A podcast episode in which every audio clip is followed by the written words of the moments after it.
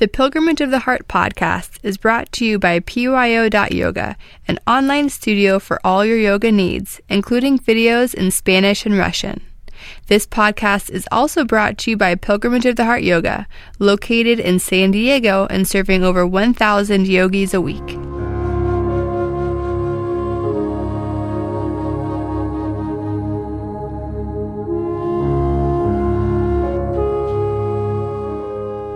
Welcome to Pilgrimage of the Heart interviews. Join us as we explore fascinating people and ideas in the world of yoga.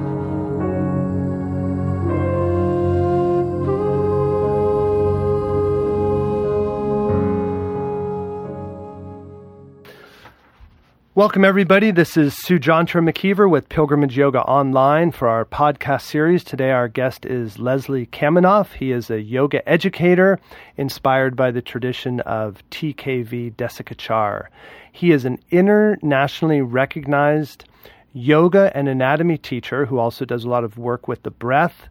He has over 37 years' experience and leads anatomy and yoga methodology workshops around the world and for leading yoga associations. Leslie's book, Yoga Anatomy, which was co authored with Amy Matthews, is one of the seminal writings of yoga that's used in education these days and has sold over 500,000 copies. Leslie is the founder of the Breathing Project, a nonprofit educational corporation dedicated to the teaching of individualized, breath centered yoga practice and education. His courses are also available online, which gives access to the worldwide audience at yogaanatomy.net. Welcome to the program, Leslie. Well, thank you for having me. It's a pleasure to speak with you. And to uh, to start at the beginning, what first brought you to the practice of yoga?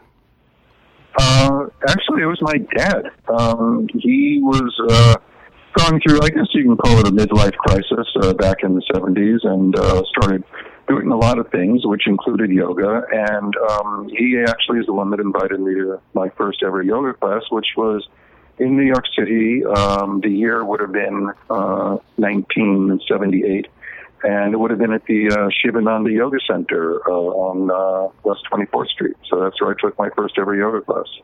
And how old were you then? Um, I was 20. Wow. And you you have you you have really focused in on on anatomy and breath work and I'm wondering what, what brought you or what inspired you to, to uh, focus in on that element of yoga? Uh, it was mostly curiosity at first. Um, I'm uh, what you call a, a self learner. Um, I guess the fancy term is autodidact. Uh, I never did well in structured learning environments, so um, I sort of barely got out of high school and, and, and didn't really pursue college education. I was living on my own from a pretty early age and just pursuing things that interested me. And, and, and once I connected with yoga, that really sort of took over. And um, I did my teacher's training with Shivananda in uh, 1979 and started teaching pretty much right away. And um, I became very curious about all the differences I was seeing in the, you know, uh, the students in front of me and their bodies and their capabilities. Why certain things were easy for some people and harder for others, and um, you know why certain people had an easy time with some poses and and a difficult time with others. And so that led me naturally to trying to understand the anatomy a little bit better. Um, and uh, pretty much everything I learned was very practically oriented, very much on the job. Uh, working with people in yoga classes and, and uh, eventually working in fields like sports and dance medicine and physical rehabilitation and, and athletic training and things like that. So it was uh, very much just following my curiosity. And in terms of um, teachers, you uh, you mention your inspiration coming from the tradition of D, uh, TKV Desikachar, and I'm wondering what your did you know him personally, or you you studied through his well, writings? Yes, yes I did. I did uh, become his his student. Um, uh, I met him first in uh, 1988, so I'd already been do- doing yoga for uh, about 10 years at that point. Um, and uh, I was I was drawn to uh, this idea that that uh, it was all in the breath, that there was this breath-centered uh, way of looking at the practice. Uh, because I had on my own, prior to meeting him, uh, been experimenting quite a bit uh, with my own ideas of how to coordinate certain breathing patterns with certain movements. And um, when I met Desikachar, he, he literally turned that whole thing upside down and um, uh, kind of triggered a, a breathing crisis of my own uh, initially, where I had to sort my own body out um, and my own breathing, and and then I became uh, even after that uh, even extra curious about what had happened anatomically uh, in this uh, uh, sort of uh, uh, change that that I experienced in, in the way I was breathing in my practice and, and moving my body. So uh, I formally approached him uh, to be his student uh, after that, and he accepted. And uh, for a while, I was everywhere where he was that I was able to get to. Because he was still traveling around the world and, and teaching at that point, both in the States and in Europe. And I did spend some time in India with him. Uh, although certainly not as much time as some of his more senior students, uh, like people like Gary Kraftsow and some of the European students and, and other folks like that. And I noticed that one of your organizations is called the Breathing Project, so that that stems from this um, this focus on breath and, and breath being the essence of the practice for you. Uh, yes, yes. Uh, when I started the studio, well, it, actually, it was, it was a, a nonprofit before it was a physical studio. The, the idea was to communicate this idea that it was an ongoing uh, investigation, you know, not a finished product. So the word project seemed to make sense. And um, to call it the Breathing Project was really to, to just to let people know that there was a place where this idea of putting the breath at the center of this um, inquiry about yoga and movement was was uh, was really the, the main focus. And and um, the the other practical consideration at the time was when we started the studio uh, back in 2003, there was no space in New York City where people who were interested in this teaching tradition of Krishnamacharya and Desikachar could come and, and teach in any way that they pleased. You know, uh, they were there were a bunch of teachers who were connected with the tradition who were teaching at various places around uh, town, but it was always someone else's agenda or someone else's system or someone else's class structure that they were obliged to stick to. So there was no place where they were free to come and, and, and experiment and teach as they as they wished. And so it became a real hotbed of that kind of uh, investigation uh, right from the beginning. And and what's the website for our listeners who might uh, be in the New York area to explore uh, breathingproject.org. Um, and uh, right now, as of the summer of 2016, we have exactly one year of programming left uh, because we're closing the studio uh, next August. Uh, so um, we're letting everyone know that this is their last chance to get involved in uh, the programming that we have there. Wow, and is it uh, is it just a, a, a, shift for you, or is it a rent? I mean, is it business? You know, I um. Well, it's it's it's not like well, you could say that partly it's because of what it's like to pay Manhattan rents on a monthly basis, right. but that's really right. only that's a, lot. a part of the picture. Um, it really is about Amy Matthews and myself wanting to see what's next for us in terms of uh-huh. uh, where we teach and how we teach and and what we're going to be doing for the next phase of our lives. And we put in a good you know, uh, 13 years to the studio uh, when all be said and done, and, and that's a good chunk of our uh, adult professional teaching lives. And we really felt like uh, it was time to bring this particular phase to a close uh, and do it consciously and as elegantly as we could, uh, and uh, see what's next. And in terms of uh, sharing sharing your teachings, you have a, a website with online courses available. Can you tell us about that? Sure. This is something we started about uh, five or six years ago, and it really took off. It was one of the earliest um, full, fully online, full courses that, we, that got put out there, and um, it really is a recorded version of the year-long trainings that I do in New York City at the Breathing Project. And Amy has her own courses up as well um, at the, at the same uh, location, the yogaanatomy.net. Uh, she's actually uh, what she does. She calls embodied anatomy or embodied asana, um, and it, it, was really to give people access to to these uh, these teachings who don't live in New York. And, you know, it would often happen that I would be traveling around, whether it's in the States or internationally, people would get very excited about the sort of things they were learning. They wanted more, and then you know before the online courses, their only option is really to move to New York for a year and and and take the courses, which is is really not financially or, or practically feasible for most people. So uh, it's it's a way of letting people all over the world have access to the teachings, and we've had a tremendous response. So far, we're in over 40 countries uh, around the world um, with uh, well over 2,000 students enrolled. So it's been really quite wonderful to see the response out there. Congratulations. That, that's really sharing yoga with a lot of people that wouldn't otherwise have access to it. Yeah, yes, thank you. And the other thing we learned is that for many people, it, it's actually a more optimal experience to learn online than to be in person. And, and that sounds funny to say, but, you know, and of course, nothing can replace personal contact. And yet, you know, when you're taking a course online and, and, and watching this all unfold, you know, in a browser on your computer, there's a pause button. You know, you can stop. You can stop right. me from talking, which you can't really do when I'm in person. You can rewind. You can, you can, you can, you can go to the bathroom and come back to it without missing anything. You, you can read the transcript, and you can also interact by asking questions and and getting you know responses and things like that. So we do make it as interactive as possible, but there's a lot. It's a more of a multimodal approach than just sitting in a room listening to someone listening to someone talk. So uh, that's been interesting to learn how how many different ways people uh, interact with the material. And on so you've been you've been in the realm of yoga for 37 years. What, what does your own daily personal practice look like? these days after all these years? My daily personal practice um, is mostly about moving my body around in space as I do my work and as I breathe uh, in such a way that I don't need to do a lot of asana to correct the tension that I build up in my daily movements.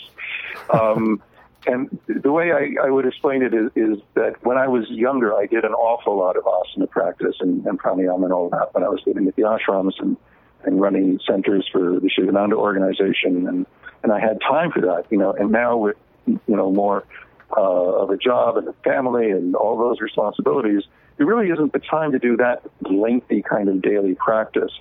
And what I've had to do is take the lessons I learned on the mat into the way I hold my body when I'm working on a client on the table or when I'm in front of a room sitting or standing or moving and, teaching or demonstrating. And, and, and so either I don't do a lot of practice at all or I'm doing a whole lot of it all the time. You can look at it both ways. And of course, if I feel something building up in my body that needs addressing, I, I, I do throw my mat down and, and, and do what I need to do just to maintain myself. But the way I think about it is that if I can stay functional enough to, to live my life and, and occasionally play some basketball or ride my horse or or uh, demonstrate in front of a room full of yo- other yoga teachers without making a complete ass of myself, I'm pretty satisfied. You know, I, I don't I don't miss all that much some of the more advanced poses that I used to be able to do when I was younger because, frankly, if I if I tried to get back to them now, I'd probably end up hurting myself. Now, some of let let's imagine that some of our listeners out there are brand new to yoga. How how would you explain to them the importance of breath um, in terms of the yoga practice? Because every, everyone sees the asanas, but but how how what would you tell someone about breath and the importance of it? Well, you can think of asana as, as the postural work of asanas is how you stabilize your body in space, and, and breath would be more about how you mobilize the space in your body. And when you when you put it that way, you see that they're just different sides of the same coin because the same muscles that you're using, uh, that you're learning how to use more efficiently, more effectively, to do the postural work of the yoga asanas are the same muscles that have to coordinate in order for you to breathe effectively while you're doing all of that.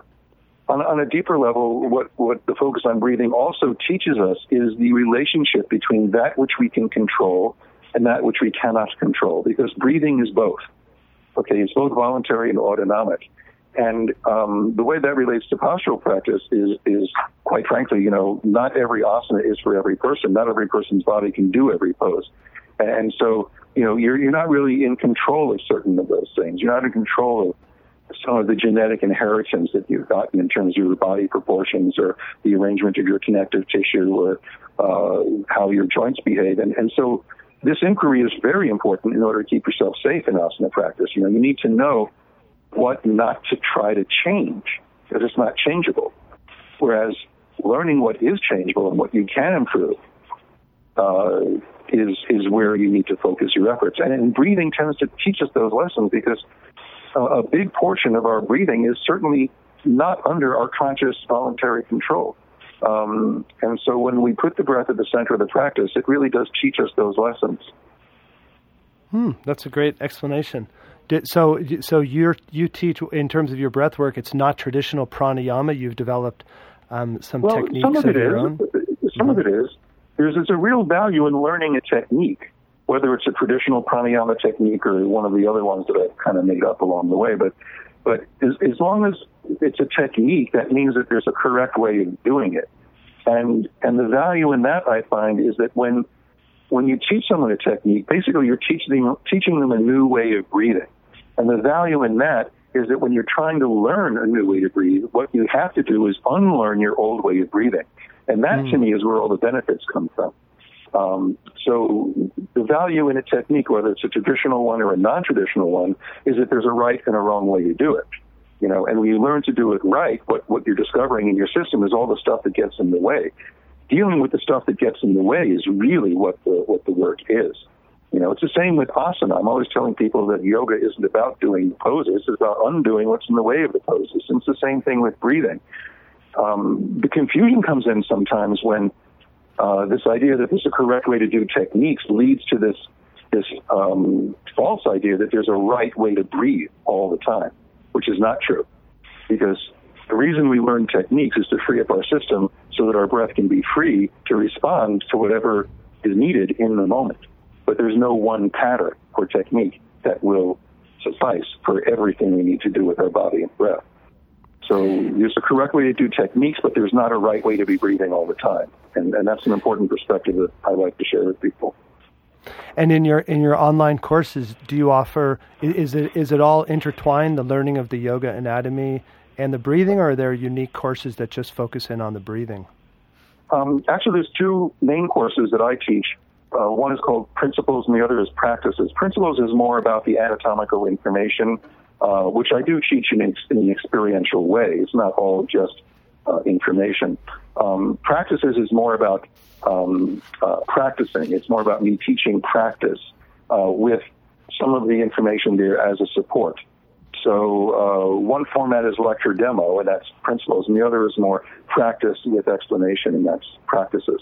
Um, but the breath is always there, whether we're talking explicitly about the breathing mechanism or about the spine or about how the limbs function, because that's sort of what ties it all together.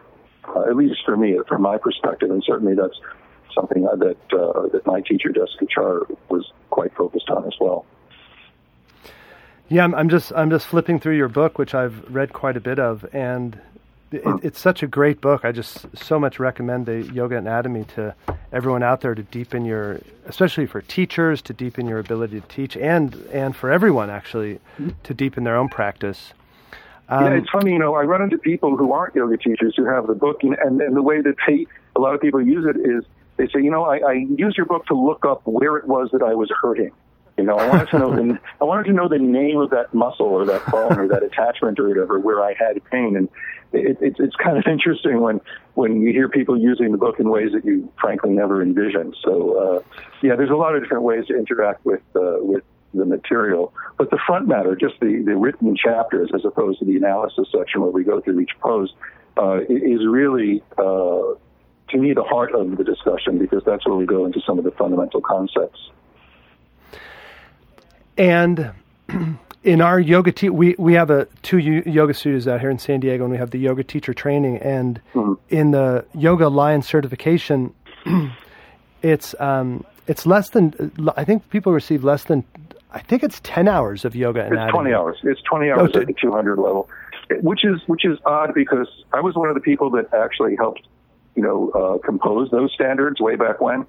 And right. I remember very distinctly fighting for 25 hours, and I don't know right. who or when uh, it got was responsible for um, reducing it from 25 to 20. But I, I believe the current standard is 20 hours of uh, of anatomy. And actually, now that I think of it, there is another online course that Amy and I both put together, which is called Fundamentals, which is used by 200 hour teacher training programs to provide that 20 hours of, of anatomy. And we even found a way to build contact hours into the online um, way of, of, learning anatomy. And uh, more and more uh, studios are adopting uh, fundamentals uh, for the anatomy component of their uh, teacher training program. So that's really nice to see.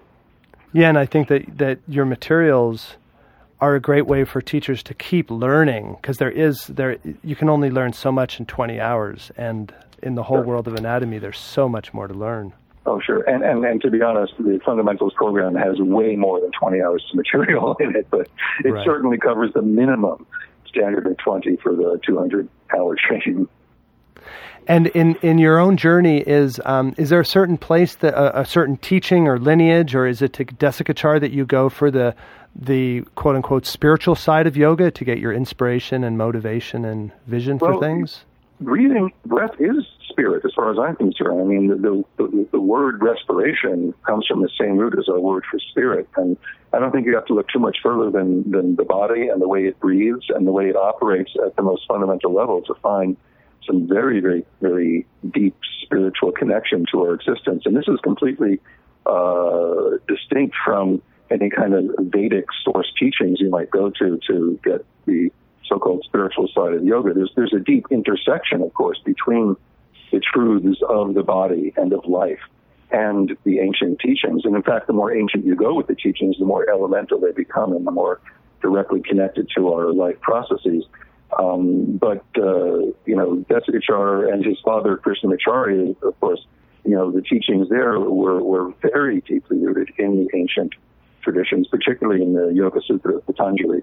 Um, but uh, that's a very, very integral part of uh, what was communicated to us uh, by Desikachar.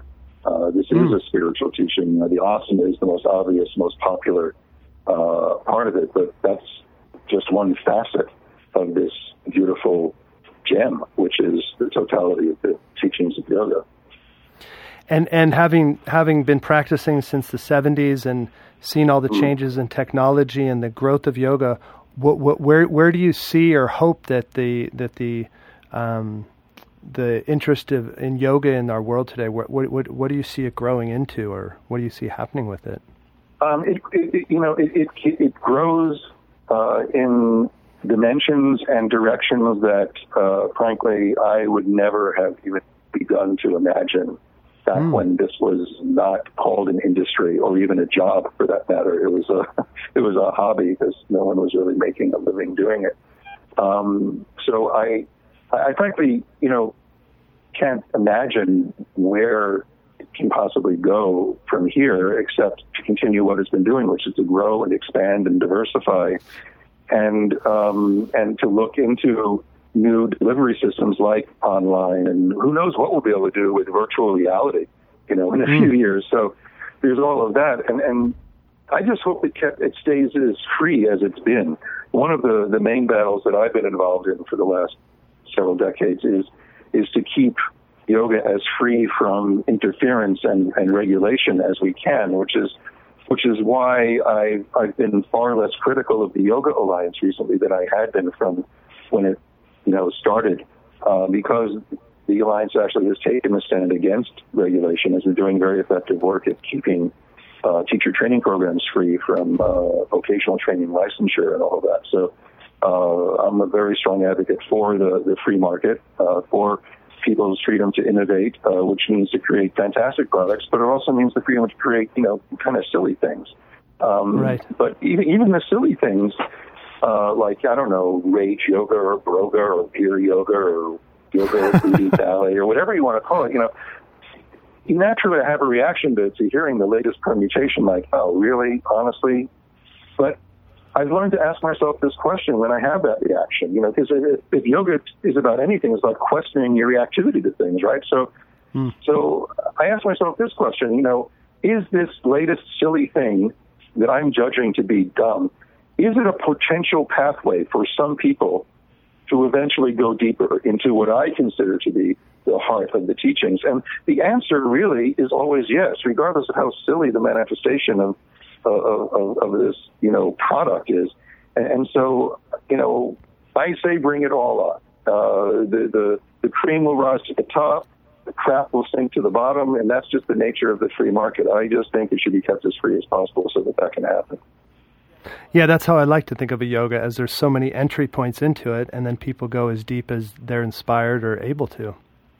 Yeah, and it's not just yoga. You know, some people feel that get their lives turned around by doing a step aerobics class or, or you know, kettlebell training or whatever. You never know what's going to wake somebody up to their own body, to their own breath, to their own inner existence. It's it's not the exclusive proprietary property of yoga to be doing that for people. You know, uh, there's so many pathways into uh, a deeper experience of yourself that uh, you know I, I would I wouldn't limit it to just what what yoga is up to in the world.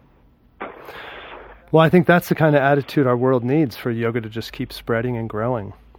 Uh, I uh, I think so, and, and you know that's the one I've come to to believe in and to to stand for. So um, you know, just I, I as I said, you know, let's keep it free and keep it innovating and uh, and see where it goes. And and the quality will always find an audience, as will everything else. You know. Well, Leslie, it's been great talking to you um, a lot of great wisdom. And uh, can you go over once more w- where people should go to find out about you online? Can you give us those, okay. um, sure. those addresses? Uh, well, again? my personal website, which we haven't mentioned, is yogaanatomy.org, O-R-G. And that's yoga anatomy, both words fully spelled but connected. Okay. Um, so there's two A's in the middle of it. And then there's yogaanatomy.net, which are the online courses. And uh, as I've already mentioned, there's also breathingproject.org, um, which uh, the studio at least will be around for another uh, another year. So and, and is that is that bre- is that breathing project or the breathing project? No, there's no the in it. It's just breathingproject.org. Okay. Breathingproject.org. Yeah. Thanks Great. for clarifying that. And then, are you on the uh, the world of Instagram or Twitter? Oh yeah, sure. Well, you don't you don't want to forget those. Yeah, it's just my initial L Kaminoff. That's my my Twitter handle, and it's the same on Instagram, and I've got a Facebook presence. I, I'm I'm I'm pretty hard fitness online, so it, there's a lot of different pathways into it. Although my my Instagram feed is really nothing more than different shots of, of me eating and drinking in different exotic places. So you won't find, you won't find me doing fancy asanas. right. It's mainly okay. a travel log and, and a food blog, basically. So uh, okay. that's that's my Instagram feed. Annam Brahma, food is God. Yeah, right. Um, well, there you go. It all starts with food. Yeah. Well, great, Leslie. We really appreciate um, you taking time to share your, your wisdom and inspiration with us. And again, really encouraging all our listeners out there to um, to get the Yoga Anatomy book and to explore all that uh, Leslie has created in the online world. So I want to thank you again, Mr. Kaminoff, for joining us. And um, thank you. It's been my pleasure. Thanks for uh, taking an interest.